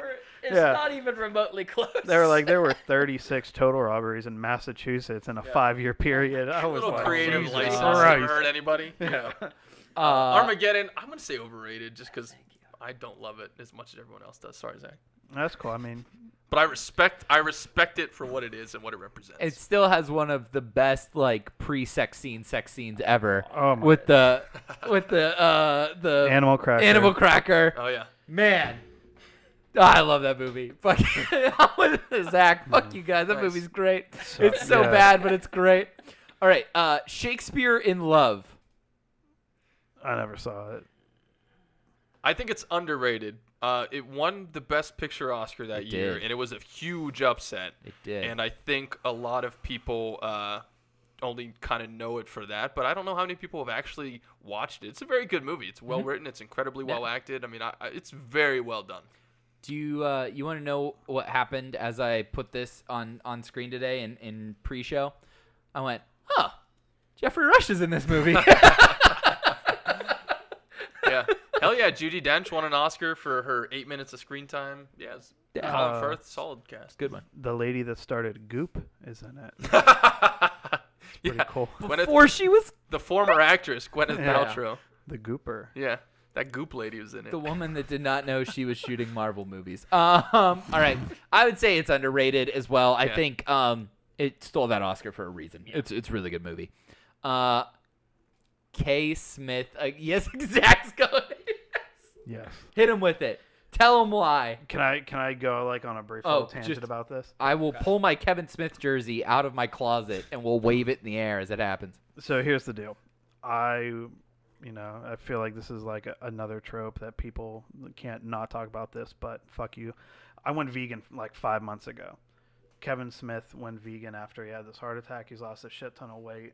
Him and his daughter started a podcast. So I've been reintroducing like I really enjoy this podcast with Kevin Smith and his daughter. I'm gonna go back through Kevin Smith's like catalog of movies. I can't fucking get behind Clerks. I I, I fucking hate it. It's terrible. But I remembered that I love Dogma. So one night I'm like, I'm gonna rent Dogma. It's not on any streaming service, and I'm not smart enough to legally download movies because I'm like just old enough where I think I missed Attaboy. the curve on that. So I'm like, how the fuck do I find Dogma? So I like Google like, why can't I find Dogma? So Dogma was uh, done by Miramax, I think. Mhm. I think that's is right, that the one that That's correct. Harvey Weinstein was involved in? Yep. Yep. So Harvey Weinstein bought the rights to Dogma off of Miramax, like personally. Harvey Weinstein personally owns Miramax.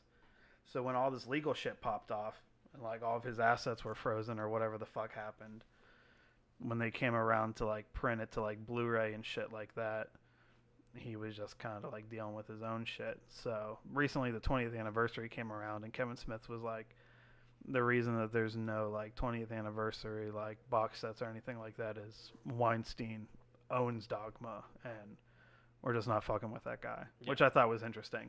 But I found it at the exchange Nice. and I watched that motherfucker like 2 weeks ago and it's one of my favorite Ben Affleck roles. Nice. Just the scene of him like coming down with the angel wings in front of the mm-hmm. fucking church is like And filmed in Pittsburgh. yeah, yeah. So Yeah. shout out to the film office and everybody Yeah. else in the Pittsburgh film community. Ben Affleck, Matt Damon, Salma Hayek, Jason Lee, Alan fucking Rickman, and Chris Rock. You're not watching that movie? Alanis Morissette. That's right. Alanis Morissette. Oh man, this movie kicks ass. It's Yeah. underrated. Yeah. George Carlin. Yeah, that's right. George Carlin's in Yeah. it. How can Ah. you say no?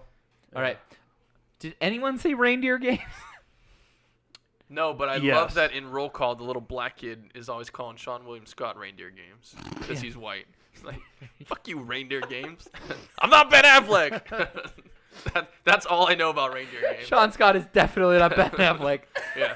I thought I thought Reindeer Games was I don't know why. I thought I just heard the name a lot like growing up Mhm, and I kind of thought it was like on the same level as Good Will Hunting. So I watched it one day and it's sure as shit not. and it's got that guy like uh it's got that guy like Dennis Farina or whatever that Yeah. hosted the the re- the second I guess like the first reboot of Unsolved Mysteries. He's like this mustache fuck. Uh, it's not a great movie. It's overrated. If It's- people like it. It sucks that you say that because actually looking at this poster and this cast, I'm like, I kind of want to see it. This looks like it could be a good '90s action movie. You just like share It Charlize is. Theron. It's a it's a good '90s action movie, Yeah. but in the same way that like Face Off is. yeah, okay. like you'll probably enjoy it, but you won't really feel like fulfilled after watching it. Who directed it? I You look at him leaning in closer, trying to figure it out. I'm trying to see who Oh, directed nice. it. Yeah. He probably didn't even put It his full name on on the looks like it would poster. just fit in with like Bay and or Yeah, Con Air, or yeah, like it's- those those it's a movies Bay that are movie. like iconic of that era. You know, I it's mean, a there's Bay- a Santa, a guy in a Santa costume coming out of the flaming casino. You know how I know like- it's a Bay movie? That's the first picture on the. That's as, as you Yeah. pull it up. Yeah. You know how I know it's a Bay movie? There's fire in it on the poster. Like, gotta have fire on the poster. Bad Boys one, two, three, all have fire on the posters. Terrible. All right, how about Pearl Harbor? Uh, Pearl Harbor, I think is fairly rated. I don't really think anyone loves Pearl Harbor. I think they res- I think it's like other Michael Bay movies in that people respect the technical wizardry of it, but the movie itself is like people know is terrible. Yeah, overrated. Any movie that came on two VH set, VHS tapes, you knew it was about to be like a long fucking haul. Yeah. But uh, it's all right. I'd when they shot this movie on film, they shot over a million feet of film, which was Oh, like a huge right, landmark when they shot on film. That's Yeah, how you knew a movie yeah, was yeah, like yeah, Jim, yeah. like James Cameron movies were like a million feet of film, and that's that's how you knew it was fucking long as hell. So, yeah. Uh, Austin, I know what you're you're thinking. It's Michael Bay movie. Where's the flames? You see, that's smoke Oh, I'm very from well flames. Very well aware. yeah, all right. I just wanted Yeah. to make sure you were up on it. All right. Explosions. yeah. Jay and Silent Bob strike back. I just Under fucking rated. Shut up. We'll move on. Just have all Kevin Smith movies up Underrated. here. I didn't realize Ben Affleck Underrated. was in every, Will Ferrell's every in this fucking movie. I am the It's Click true. Commander. It is. Is it the best Kevin Smith movie? New. Uh, maybe. Maybe. Why? Zach Mark Hamill Oh, has a lightsaber in this movie. That's true. I, would you put this above Zach and Miri make a porno? Ooh. Yeah. That's what I'm saying. This guy. Or Jump Red in the State. gun. All right, it's above Tusk. I like Tusk. Well, that's Oh. not hard. Uh, man, uh, I don't know how I feel about it. All right, uh, Austin, how was Daredevil? Oof. Overrated. overrated? Shit. I don't think it was overrated. I think everybody thought it sucked, and then I it think it's. sucked. I'd say yeah. fairly rated. Look at this poster. I mean, oh my god, it's so bad. Awful. Jennifer Garner. Was he dating Jennifer Garner at They this were point? married. They, They were married. Kids together. They were married for Oh. like 15 years. and then he divorced her, and he divorced dated her Jen- and shacked up with. Uh, yeah, now Ana de Armas. Oh boy. that's good producing, Austin. Oh boy. That's solid producing. Uh, did anybody see Jajili? No. Did anyone see Gigli? No, not a single looks like person a- in No? the world saw Gigli. It's like a bad No. ripoff of Grease. like honestly. It was it was such a huge bomb. Oh Jennifer my god, Lawrence it's like is- or, uh, notorious. He looks pale as fuck. I'm getting Thank some you. serious Does. like Twilight vibes. Yeah. Ooh yeah. Yeesh. Jennifer Lopez though is beautiful. Can you Um, change the slide? It's making my head hurt. Yeah. How about Jersey Girl? There's Jersey Girl. Yeah. he wanted it all, but he got more. This than is he literally Kevin bargained Smith's for. entire filmography. uh, pretty much. You know, I haven't seen Jersey Girl. I think I've saw parts of it, or I saw it a long time ago, and it was not bad. I didn't see Jersey. I Girl. don't think I've seen it. Yeah. All right. Uh, Smoking Aces. Has anybody Underrated. seen? Underrated. I haven't Underrated. seen it. Yes, I like this movie. I actually have it on DVD. Like this is like the typical one guy like has they're all trying to like take money from this one guy in one location, like all these different gangs and everything and Affleck plays like one of the people in it. I think one of the cops, if I remember correctly, one of the dirty cops. It's so good. Like the whole premise of it, way ahead of its time, in my own. hell of hell of a cast. I was just movie. saying. Yeah, who's in it? Hell I, of a I think I remember there Yeah, being like ben a lot Affleck, of heavy Jason hitters. Bateman, Common, Andy Garcia, Alicia Keys, Ray Liotta, Jeremy Pippin. Pippin, Piven. Ryan Thank you. Reynolds. Oh shit. Okay. Like it's crazy ass cast. Like I'll have to have you guys like Man, you got a Hobbit in the movie. You got Deadpool in the movie. You have the least successful star from Goodfellas in the movie. I remember I remember So looking awesome. into this movie and wanting to watch it, and I pulled it up on Rotten Tomatoes where it's at Yep, thirty percent, 30%, and it yeah. turned me off to it. Although the audience score is sixty-two, so that's pretty good. But yeah, I, I remember looking into this like, ooh, this looks stylish and cool and sexy and fun, and the reviews were like, I think there was another movie around this time, Justin, because we're in high school here, and maybe you can, because there was another casino robbery movie around that time. two thousand seven, was Yeah. it twenty-one with Kevin What was Spacey? been one of the oceans or is that like, No, Is it, it like was. the same time like Lock, Stock, and Smoking Barrels Oh, came that out, was, that was like I- or like Seven Psychopaths? I want to say was that there were a lot of like movies like this. posse cut movies like this around that Yeah, time. Yeah, yeah, Mississippi yeah. Grind was 2008. Rounders, no, that was earlier. But do you remember 21, the, the blackjack movie? Yes, That that's was- what I'm thinking Oh, of. yeah, okay. Yeah, it was 21. Yeah. Okay.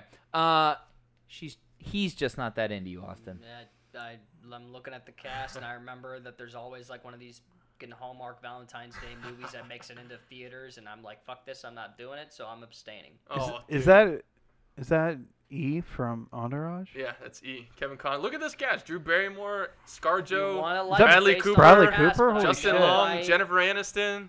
you- Yeah, you I I'm gonna say this. I'm a sucker for this movie. I think I love the cast. I think it's very charming as a romantic comedy. Ginnifer Goodwin is just like the cutest girl next door in the world. So yeah, this is as far as romantic comedies go, where it's like four different plot lines going on at once. It's definitely not the worst. I this movie's charming. I think it's underrated. This is also I haven't seen it, but I would watch this movie. This is also There we go. somehow a movie where Ben Affleck and Justin Long are in it, and it's not directed by Kevin Smith. I know, right? So that's just kind of you know a fun little. little he twist was there. He was there in spirit. All right, kids. Uh, well, you know what? We'll we'll hold on that one. We'll come back to that one last. How about Argo? Argo. You know what? Argo, fuck yourself. That's what I have to say. Jesus Really? Christ, really? No, it's a quote from the movie. You guys Oh. remember? Oh, my, you're like- oh my I god, was like, really? hot take. Have you guys seen Argo? Yeah. At all? But still. That's Argo's such a, that's fucking such a big awesome. line in the movie. Alan uh, uh, Alan Arkin says it's hilarious. Argo, fuck yourself. Yeah. Argo's so awesome. I, so I think good. it's underrated. I think it won it won Best Picture, Yeah. but I- and Ben Affleck was left off the nominee list for Best Director and it was a big outrage Right, that yeah, year. right. But I think people forget about this movie and how good it actually was. Was this his first time directing? No. Third. Third. Third, third, because yeah, Yeah, it was Gone Baby Gone, then The Mm. Town, and then Argo. Oh, About the uh, Iranian hostage crisis. great Uh, fucking movie. Underrated. Yeah, I would I- say underrated. The anxiety that you all talked about having while watching Uncut Gems, I had during Argo. that's true. I mean, I was there's a like lot of tension on in the this edge of my film. chair the Yeah. entire I time. would have to rewatch it. I think I saw it probably like around the time it came out. Yeah. Well, what made it more fun too is that the, the movie's plot was people faking that they were in the movie business. Yeah. Right. So of course that was fun for us because they were like, yeah, these are our fake sets and these are our fake locations, and Yup. I'm the producer and stuff like that. So It was awesome. underrated. Gone Girl. This fucking movie. Yeah. Is that a good or a bad? This fucking. can't If, if we're talking, I would like I said I'd have to rewatch Argo. But if we're talking Affleck movies that gave me that uncut gems anxiety, This is the one. Yeah. this is Okay. this might be this might be more anxiety inducing than fucking Nice. uncut gems. But okay. That's David. this is a top five movie like Mhm. Of all Fincher time special. for me. Yeah. Wow. I'd never This trust. Wow. I'd never is, like, trust a woman again. Never. No. That's interesting, and I do I like this movie a lot. And David Fincher was on a roll at this point. He did he did Social Network. What and- movie? Gone Girl. So David Fincher did Social Network, and then Girl with the Dragon Tattoo, and then this girl back to back, and like that trifecta is such a fucking hat trick. And I know Josh hates the Social Network. Such a Same. bad movie. it. Same. Same. out of you. I fucking I Terrible hate the social network. Yes. So Just good. not with you, man. I Dude, I fucking I hate- I can't. Get these I guys can't. out of here. I can't. Choke artists. Do you, do, you, do you think it's better than Gone Girl? Uh, yes, absolutely. He rolled out of Absolutely. the screen. No, He's I'm But like, I, what I was gonna ask, what I was gonna ask you guys is, do you think that this is better than Girl with the Dragon Tattoo, which was David Fincher's movie right before this? And they're very similar in their tone and their feel and the mood and the look and all that stuff. I think Girl with the Dragon Tattoo may be a little better. That's a fucking anxiety-inducing movie. That Yeah. this I I think the most anxiety-inducing scene in any movie for me is when Skarsgård has Daniel Craig on the table and he's got like the the clippers. yeah, he's like about Yeah, to get and into he's it. like about to cut his dick off. on am just like. and she oh, hits him with God. the golf club, and his face is Oh. all fucked up. Mm. Yeah. I love Gone Girl. I think it's fairly rated, but I want. Do you guys over there? Do you like this more than I've Dragon never Tattoo? seen I- this I- movie. Oh, you need to. It's so Dude, Wait, what? Josh has not seen the movie. It's because Fincher's overrated. Oh my, get out of here! It's just. Roll on for that one. You're, Just you're telling you you're right kicked- now. I'm kicking I you can't. off your I'm own paralyzed. podcast. telling you right now. Austin, you said which one did you like better? I, I like Gone Girl a little bit better than Okay. Dragon Tattoo. It, watching this movie for the first time, about halfway through, made me so uncomfortable as Yeah. a human being watching Agreed. this film that I was like, I need to turn this off. I'm gonna have an anxiety attack. Yeah, agreed. Really well made film. The music also really good. Those Yeah. three movies that Fincher did in a row, Trent Reznor and Atticus Ross did the score for all three of them, and this one was really interesting with the use of water goblets for the soundtrack. Very ethereal and mysterious. Yeah, Gone Girl's Trent great. Reznor, good. David Fincher, bad. I, Who he- is this guy? Can can next time I'm, I'm invited back, if, if ever, if um, you know whatever, but this would have to be my pick, especially if you haven't seen it, Josh. This movie is fucking. I don't think you can pick back-to-back Affleck movies. I Yeah, but- think there has but- to be a rule against But that. you heard him say that he thinks David Fincher is overrated. So how can you he we get into? both, how's he but we get both this hate movie? the Social Network. Did you see Girl with the Dragon Tattoo? Josh, I like I did, but I don't remember it. Daniel Craig, and Rooney Mara. Yeah, I don't remember it. Okay. Well, yeah, Gone Girl's awesome. We'll wait till like November or some shit up. Okay, You know, all right, all Let, let it breathe for a minute, but we, we gotta talk about Gone Girl. Okay. Austin. I hate this movie so, fucking- so much. I hate this movie. I I didn't see it. I hate Superman. You have Superman. the premise for such a great mashup, and you fuck everything up Poor so Batfleck. hard. But he's Uh, coming back. I guess he's not so bad that he can't come back and be in a new Batman with Michael Keaton. Yeah. So All right. Um, and finally, so look at that poster. It's just those. It's nuts. so good. It's iconic. So good. It's fantastic. overrated, underrated. I think fairly rated, Okay. That's but I fine. don't know if as many people have seen it as I wish had seen it. Sure. Yeah, yeah, yeah. For for that reason, I'll I'll say underrated because I don't think as many people know about it as as they should. I feel like it's it's thrown in there when people talk about Boston movies. Like Zach was there. Oh, Departed and and The Town Black and Mass, uh, yeah. yeah.